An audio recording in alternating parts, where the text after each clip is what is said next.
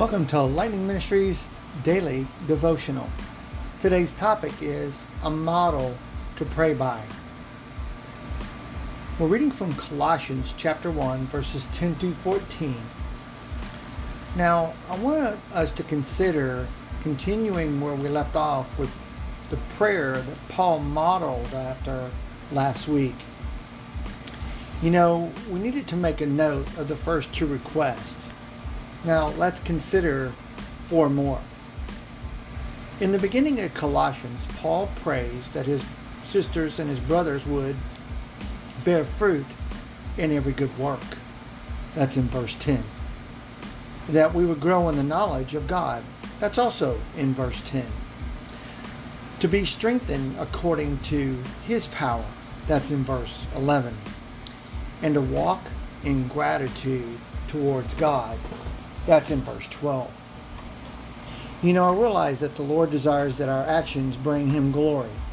You and I all seem to be very busy, but the amount of work isn't what matters. Instead, we must be sure that the things that we do are eternal or of an eternal value. The apostles' request here is not merely for us as believers to gain facts regarding Christ.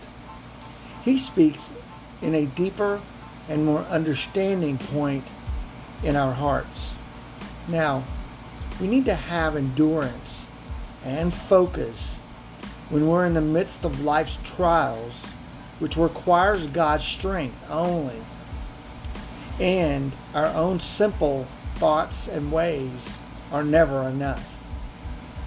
Now, when you and I realize where all good gifts originate from, you and I can live with the thankfulness and contentment and joy that only comes from a grateful heart, not from the circumstances that we're dealing with.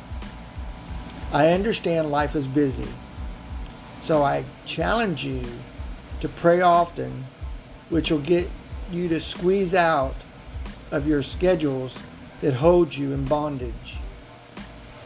I realize that we must always remember that lifting our loved ones before God's throne is far much greater of an importance than any other task that you and I think that we're involved in that should take away our first attention for what God may be doing in our lives.